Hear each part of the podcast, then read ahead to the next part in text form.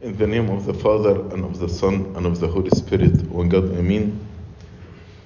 We will continue our Bible study from Psalm 55. 55. From verse 1 to 14, David was crying to God because his son Absalom and his best friend Ahithophel betrayed him, and he felt that this conspiracy actually against him will kill him. And what hurts more, that this conspiracy is not from an enemy, as he said in verse 13, "For it is not an enemy who reproaches me, then I could bear it." If this came from enemy, I could bear it. Nor is it one who hates me, who has exalted himself against me, then I could hide from him. But this conspiracy came from the very closest people to him, his son and his best friend. And here David was a type of Christ, a symbol of Christ, who was betrayed by one of his disciples, Judas Iscariot. And most of the church fathers said Ahithophel is a symbol of Judas Iscariot.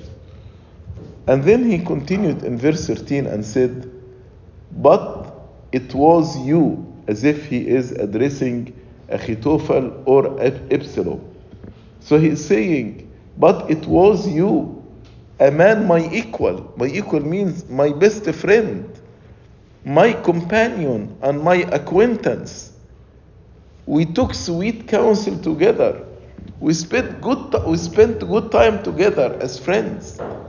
And we walked to the house of God in the throng. And we went together to the house of God to worship. That's why this was very hurtful to David. Let's start from verse 15, our Bible study tonight. "Let death seize them. Let them go down alive into hell. For wickedness is in their dwellings and among them."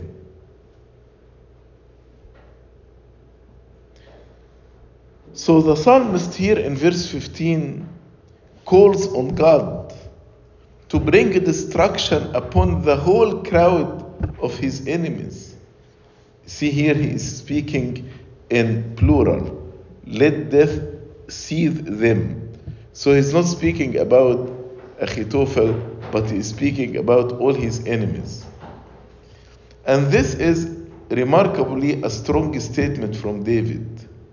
Shows how dangerous the man was to the peace of God's people. How Ahithophel and Absalom were dangerous to the peace of David, one of the very, very close children to God, and how deeply he had wounded David. So verse 15, it was a strong prayer. But it was a prayer that left vengeance to God. And David refused to take revenge himself. He said, let death seize them. Let them go down alive into hell. For wickedness is in their dwellings and among them. So he's praying to God. Because David understands, as the Bible says, vengeance is mine, says the Lord, I will repay. David, many opportunities actually came to him in which he was able to kill like King Saul, but he refused. So David refused to take vengeance by his hand, but he left it to God.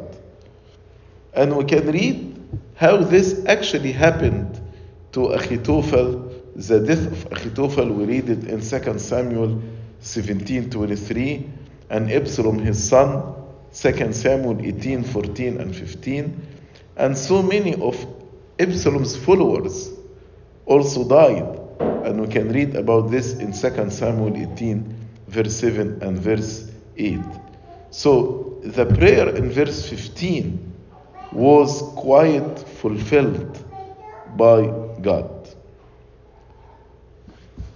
This is also a prophecy about Judas, who went and hanged himself. I told you Ahithophel is a symbol of Judas. So this is also a prophecy of Judas. The psalmist neither expected nor desired a literal fulfillment of his wish, but he gave a reason. What the reason? For wickedness is in their dwelling. So David called upon God to bring such a severe judgment because the wickedness was so deeply ingrained in them. But if they repented, it would be a different story. Their inward part, the heart, became very wicked. Saint Augustine says, I hear of living men perishing and being swallowed up in a gulf of the earth that is being swallowed up in the longing of earthly desires. So that when the person is swallowed up by the longing of earthly desires, as if he is swallowed up in a gulf of the earth. Verse 16, as for me, I will call upon God, and the Lord shall save me. Evening and morning and at noon, I will pray and cry aloud, and he shall hear my voice.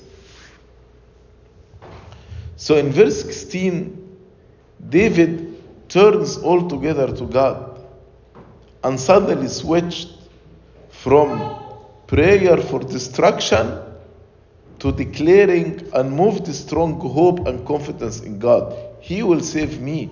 He is so sure that God will not forsake him. It is a further indication that he was able to leave his crisis and his enemies in the hand of the Lord, who would save him. So after he prayed, let death seize them, let them go down alive into hell, for wickedness is in their dwelling and among them. He left the whole case to God. Now, he is not thinking about this crisis. He is not thinking about his enemies. He said so confident, I will call upon God and the Lord shall save me. Evening and morning and noonday, I will pray and cry aloud, and he shall hear my voice. David's confidence in God was rooted in sincere dependence on him, demonstrated by constant prayer, evening, morning, noontime. So he depended on God. That's why he prayed several times. Together, all this gave David the confidence in God to say, he shall hear my voice. I will actually be persistent in my prayer, morning, evening, noontime, and God will hear my voice. Also, evening, morning, at noon might be a reference to the stated hour of prayer according to the Jewish rites. But in another psalm, David says that he prays 7 times. 7 times a day I praise you because your righteous judgment. Psalm 119, 164. Not only David is praying, but crying aloud, and I will cry aloud. The word means to make a humming sound, to sigh, to growl, to groan.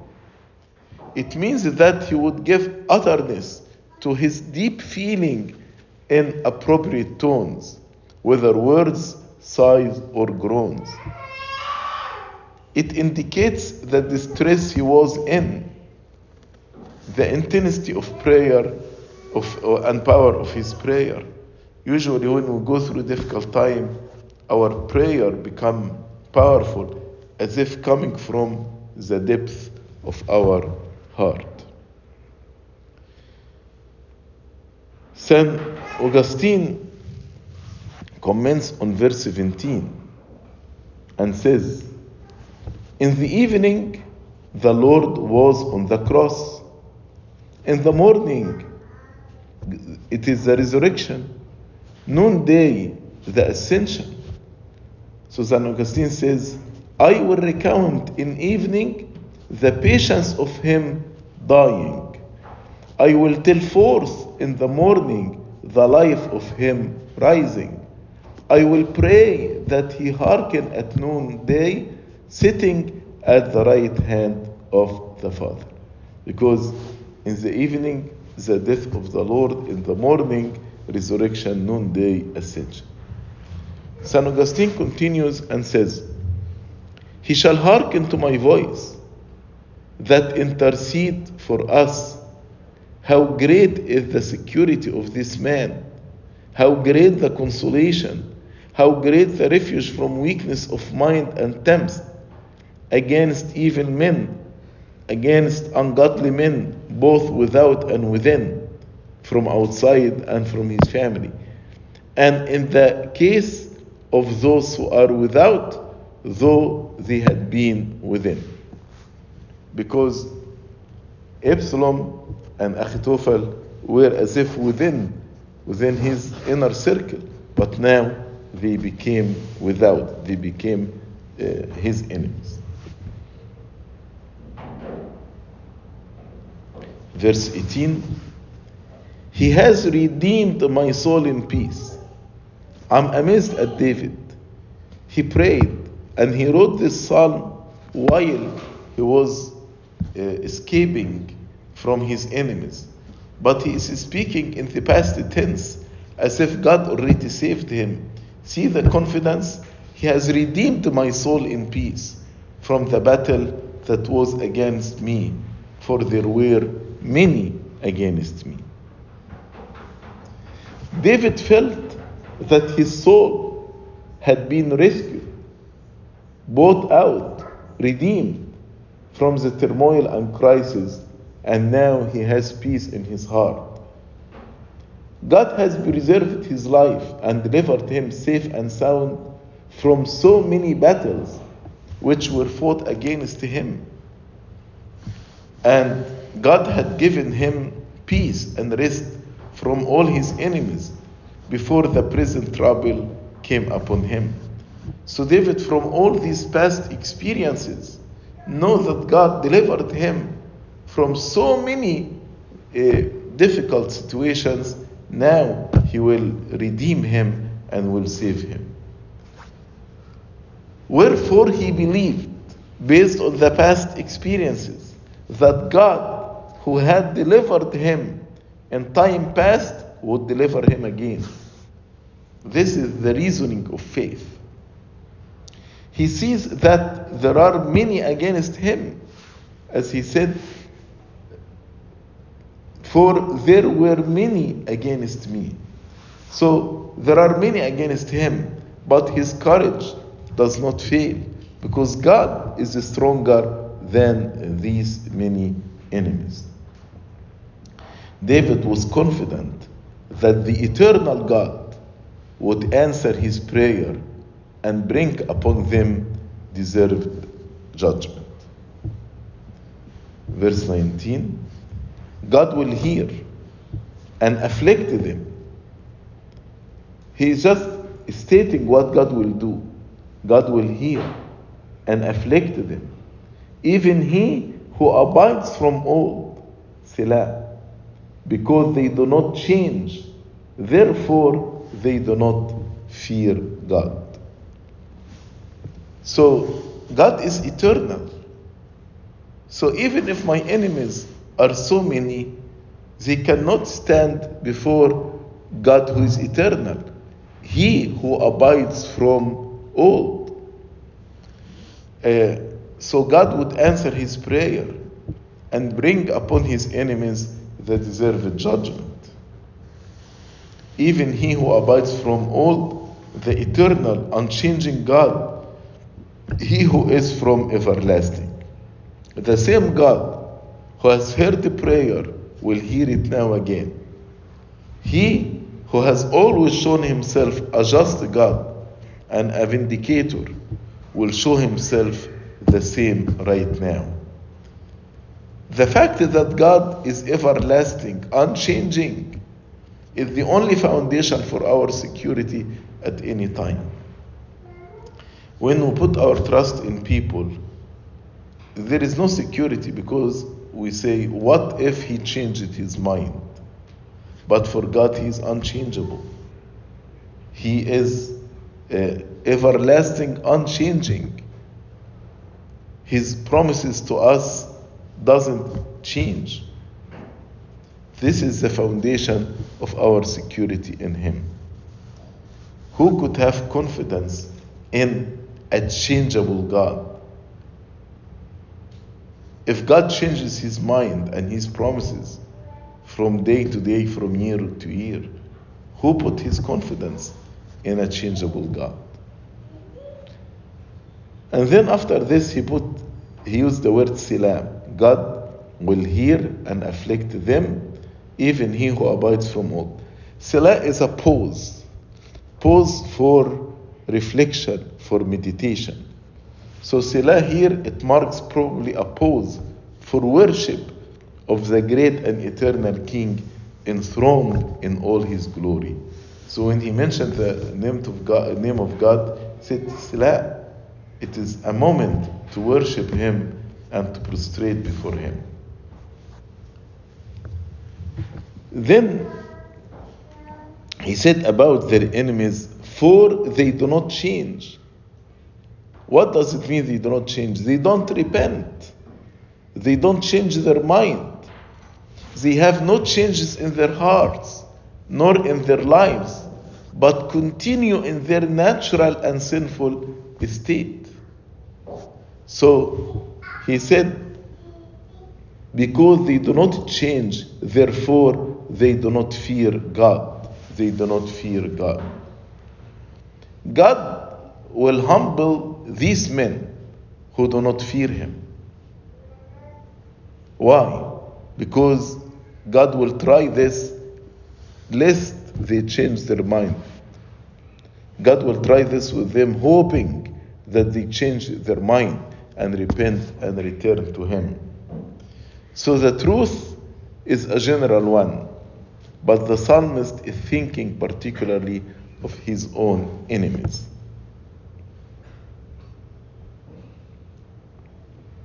Verse 20, he has put forth his hands against those who were at peace with him. He has broken his covenant. So he is speaking about these enemies who do not fear God. Why they do not fear God? Because like Absalom his son or Ahithophel, they put forth their hands against those who were at peace with him. David was at peace with Ahithophel. David was at peace with Absalom his son, but they put their hands on him. He has broken his covenant. They broke their covenant with him. Saint Augustine says, to them is not changing, because they are not changed for the better, but for the worse, neither while they are here, nor in the resurrection. So they will not change, neither on earth, nor in the second life. For all we shall rise again, but not all be changed. He is speaking here about the change that Saint Paul spoke about it in 1 Corinthians chapter 15, when we the righteous, our bodies will be changed in the glorified bodies. So Saint Augustine said, they did not change here. They kept their life in sin. That's why they will not be changed in the resurrection to the glorious bodies. For all we shall rise again, but not all shall be changed. This is a verse from 1 Corinthians chapter 15. Wherefore, because to them is no change, and they have not feared God. To them there is no change. For them They did not fear God. One more time, the psalmist returns back to the betrayal of his friends. Ahithophel destroyed peaceful relationship and violated agreements with others. Ahithophel put his hand on David, who was at peace with him, and he broke his promises, his covenant with David. He has broken his covenant. All those obligations, covenant of friendship with David, by which he was tied to David, both as his king. David was the king of Ahithophel, and as his friend. Also, this verse refers to the Jews who rejected the Savior who offered them a new covenant. So the Jews put forth their hand against the Lord Jesus Christ, who was at peace with them. They had broken their covenant. God gave them new covenant, but they refused. They rejected the new covenant and despised the prophecies. Also, this verse refers to Judas Iscariot, who betrayed the covenant with his Lord.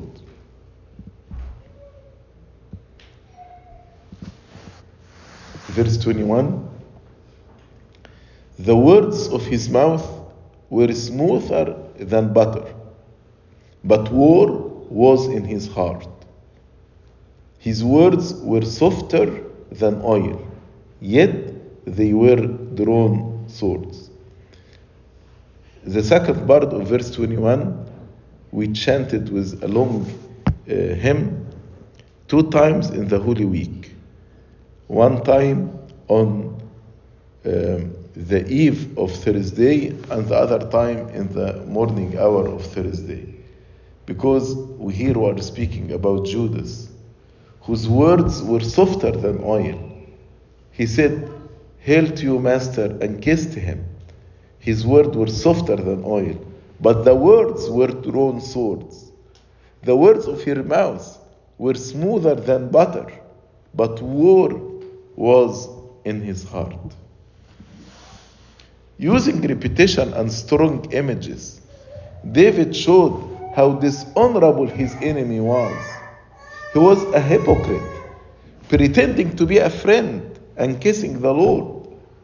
But his friendship was false. He only used pleasant words, words expressive of friendship and love, to deceive and to betray. This happened with Ahithophel, happened also with Judas. Such were the words of Ahithophel when in council with David, and such the words of Judas when he said to Christ, "Greetings, Rabbi," and kissed him. David points out that this person's words seem to be flattering, righteous, innocent, but they really were not. The speech is as smooth as butter, but the heart was intent on war. The words seemed to be as soft as oil, but behind the words were drawn swords ready to wound. It is imperative that we realize the damage that the tongue can cause. Saint James spoke a whole chapter about the tongue, and he said the tongue is a fire, a world of iniquity. The tongue is so set among our members that it defiles the whole body and sets on fire the course of nature, and it is set on fire by hell. Last 2 verses. Cast your burden on the Lord, and he shall sustain you. He shall never permit the righteous to be moved. So David concludes the psalm, but reminding himself and also teaching others to place their burdens on God during these troublesome times. God will carry both him and his load. Cast your burden on the Lord, and he shall sustain you. So God here will carry the person and the Lord also. He shall never permit the righteous to be moved. The burden here can be burden of afflictions, which sometimes very heavy. Some are heavier in their own kind and nature than others, and become so through their range and diversity, as in the case of Job. Job, his burden was heavy, and the burden of David was heavy also because he was deceived and betrayed by a son and a close friend. So the burden can be heavy by their own kind and nature, but also by the continuation for a long time. Even a light burden, when it continues for a long time, it becomes heavy burden, especially one feels that God is hiding, or with the temptation of Satan, where is God? Why he makes me suffer for all this long time? Also, sin is a burden, and it is actually a heavy burden under which the believers groan. But God can sustain. He shall sustain you. God can sustain the righteous person through the turbulent time at this, and will never allow the righteous to be moved. He does not say, David did not say, that the Lord shall remove the burden from him, but shall carry it instead of him, or carry it instead of him. But he said, he shall sustain you. Many times when we pray during difficult time, we think that God will remove the burden or will carry it instead of us. But David said, he shall sustain you. Shall sustain you means he shall give the person the possibility and the ability to endure with joy. God will get him through it. Isaac the Syrian says, if you believe that God can sustain you, why then would you worry about the temporary things and the needs of the body? Cast your burden on the Lord, and he shall sustain you. Last verse, 23. But you, O God, shall bring them down to the pit of destruction. Bloodthirsty and deceitful men shall not live out half their days, but I will trust in you. David had hope and confidence because he was persuaded that his fate did not rest in the hands of unfaithful men.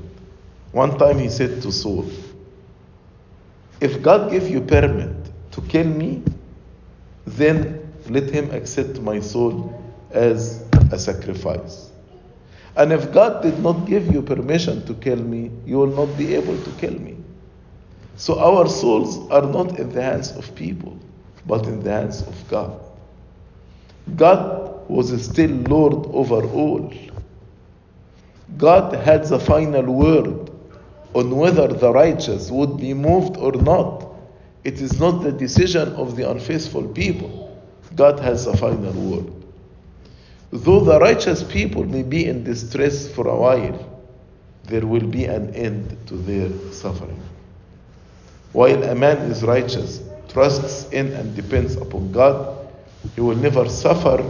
God will never suffer the righteous person to be shaken. He is safe.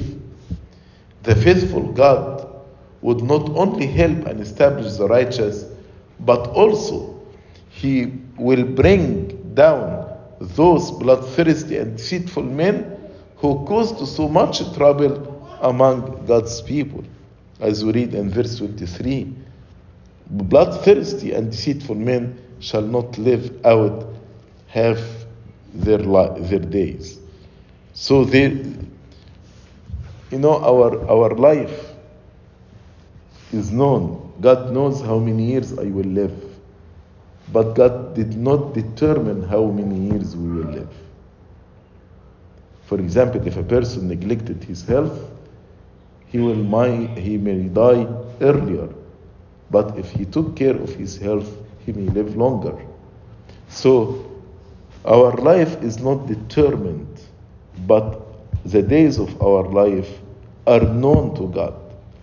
That's why David here said about these people, because of their deceitfulness and because of their wickedness, they shall not live out half their days. Means they will die before the fullness of their life.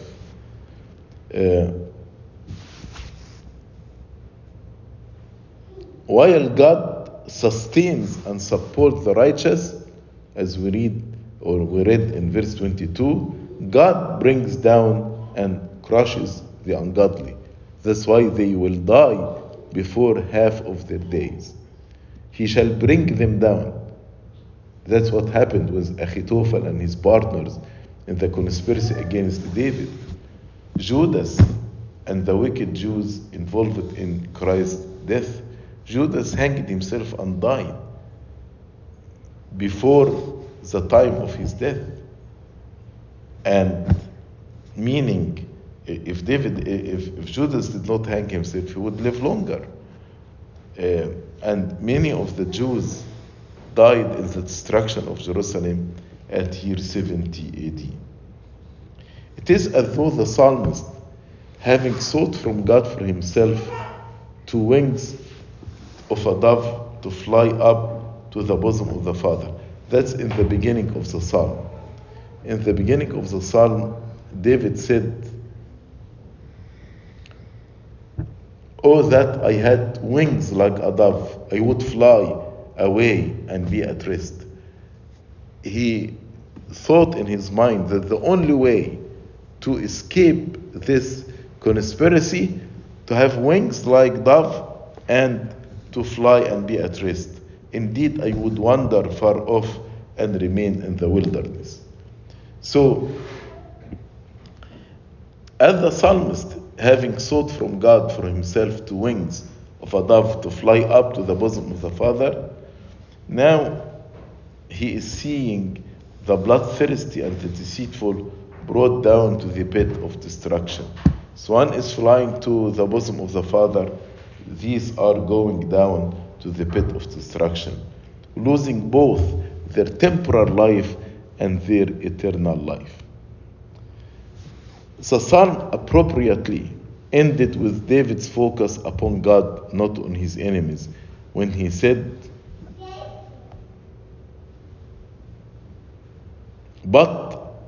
But I will trust in you. That's last word, but I will trust in you. He would trust in God and not be disappointed. There is no better ground for confidence. Saint Augustine says, "The pit of corruption is the darkness of sinking under. When blind leads blind, they both fall into a ditch. God brings them down into the pit of corruption." Not because God is the author of their own guilt, but because he is himself the judge of their iniquities. For God has delivered them unto the desires of their hearts. For they have loved the darkness and not light. They have loved the blindness and not seeing. So he is saying, what is the pit of corruption? It's darkness. Because when a person walks in darkness as if he's blind, and as the Lord said, when a blind leads blinds, both of them will fall into a ditch. So God will bring them down in a pit of corruption, not because he is the author of their own guilt, not because God actually tempted them to sin, but because God is the judge of their iniquities. So God delivered them up to the desires of their hearts. They choose darkness more than light. That's why they love the blindness and not seeing. That's why they will fall into the pit of corruption. Verse 23 states the fact that wicked men, especially covenant breakers, those who broke the covenant with God, shall finally suffer eternal condemnation, as Christ made it abundantly clear in Matthew chapter 25. The fathers in general, the church fathers, apply the principal passage of this psalm to our Lord's suffering. As I told you, this psalm is a prophecy about the Lord's suffering and the betrayal of Judas and the wickedness of the Jews. Jesus was betrayed by a close friend, Judas, who and the other apostles were with Jesus for more than 3 years. But after these 3 years, Judas betrayed the Lord. There were many times when Jesus was alone with his apostles, sharing with them the intimate details concerning the kingdom of God. So Judas was like a close friend to God, very close friend. But Jesus has gone through the pain of betrayal by a close friend. So the Lord knows our pain when we are betrayed by close friends and wants us to cast our burden on Him. For in that He Himself has suffered, being tempted, He is able to aid those who are tempted. This concludes Psalm 55. I'll take only just a few minutes to give summary from verse 15 to the end in Arabic. Just a few minutes. مزمور 55 بيتكلم على داود لما ابنه أبشالوم وصديقه المشير أخيتوفل خانوه وكانوا بيخططوا علشان يقتلوه. وديفيد في بداية المزمور كان يعني شايف ان خلاص هو وصل لمرحلة الموت، واللي تعبه اكتر حاجة ان الخيانة دي جت من اصدقائه، زي ما قال في آية 12 لأنه ليس عدو يعيرني، يعني اللي بيعيرني ده مش عدو فأحتمل، لو كان عدو كنت احتملته، ليس مبغضي تعظم علي فأختبئ منه، ولا واحد بيكرهني رفع نفسه كده علي فأنا ممكن أهرب منه. لكن المشكلة اللي بيخلي زي ما بيقول جرحت في بيت أحبائي، اللي بيخلي الألم أكتر وأكتر إن اللي جرحه مين؟ قال له بل أنت إنسان عديلي إلفي وصديقي. أنت صديقي، أنت قريب مني، أنت إلفي من التآلف، قضينا وقت مع بعض الذي معه كانت تحلو لنا العشرة.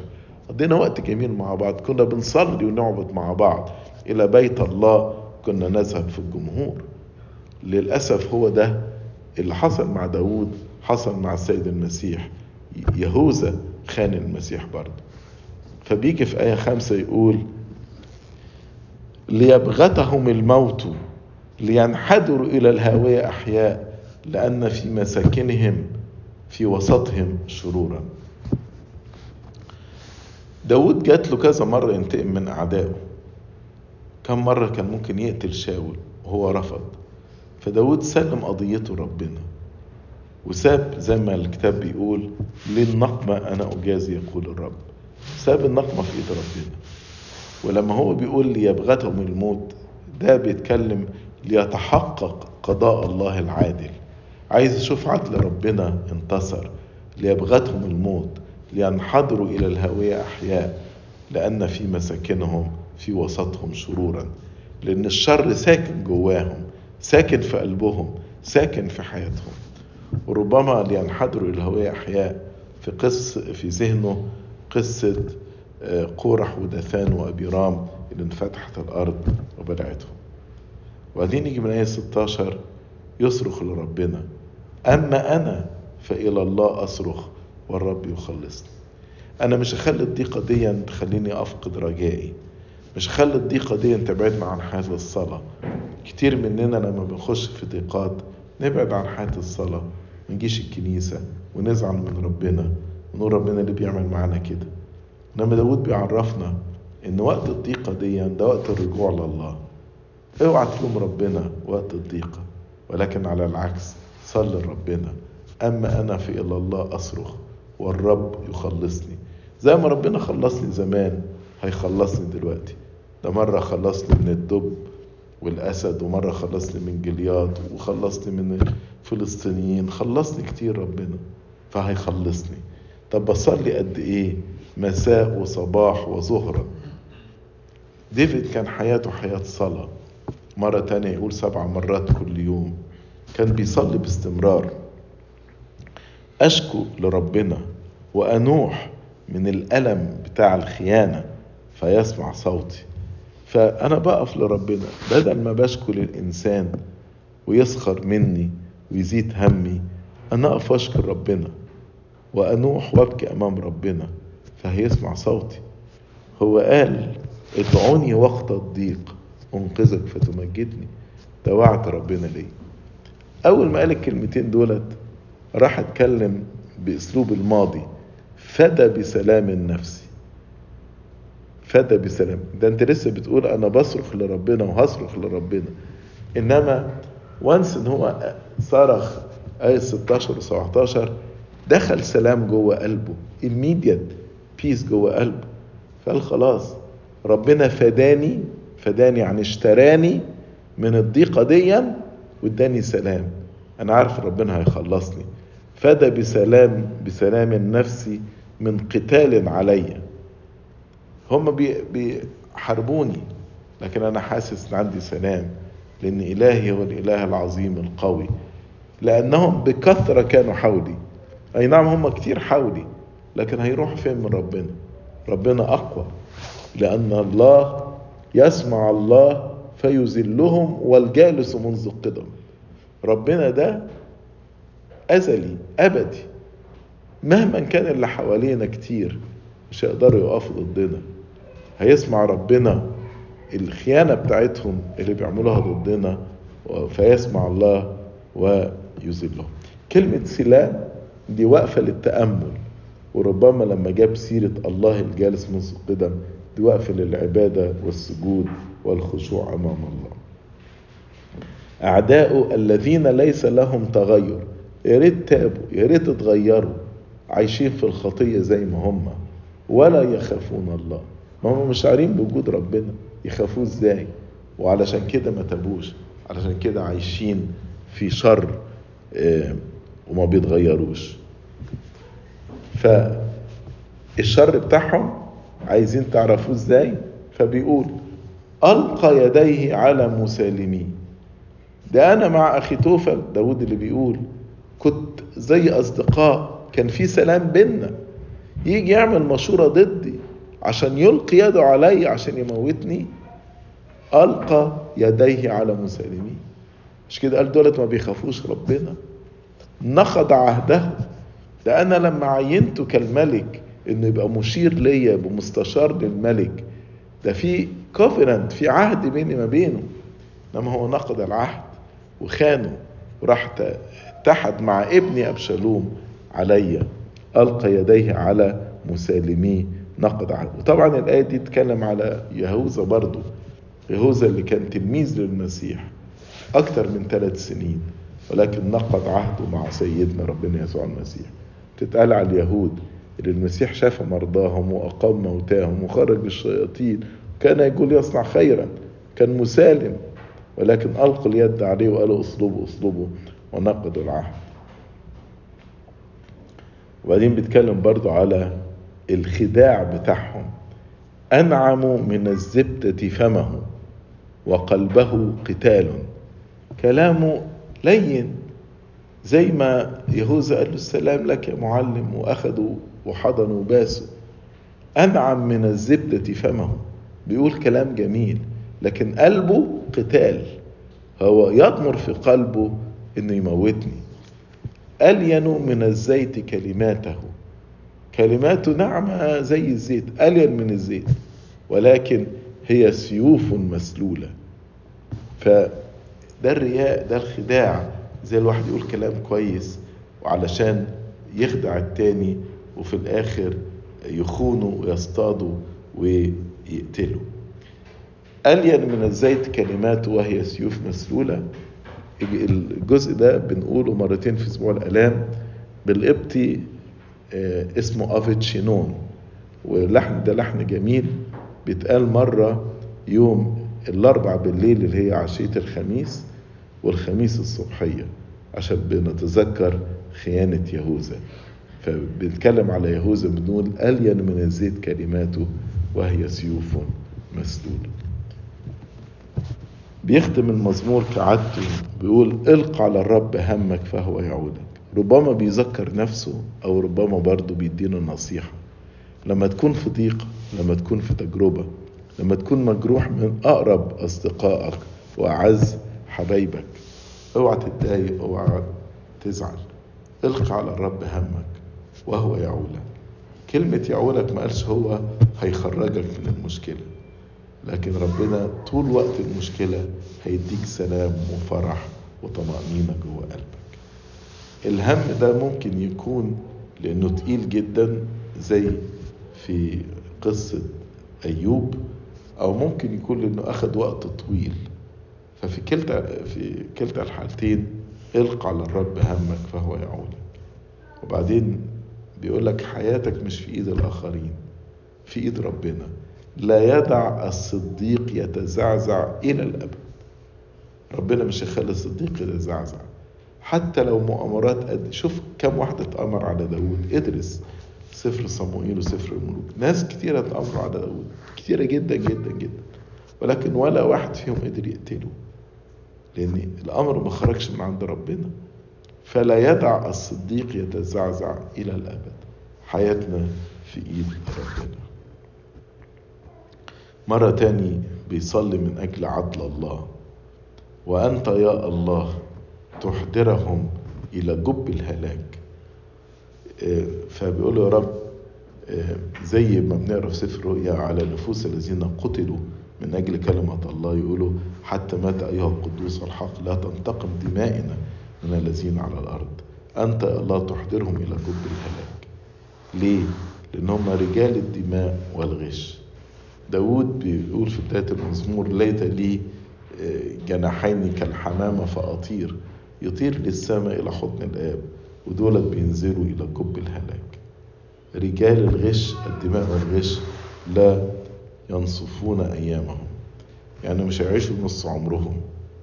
يعني مثلا لو لايف سبان بتاعت الناس 80 سنة، مش هيوصل لل40.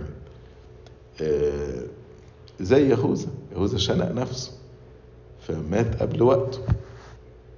رجال الدماء والغش لا ينصفون أيامهم، أما أنا فأتكل عليك.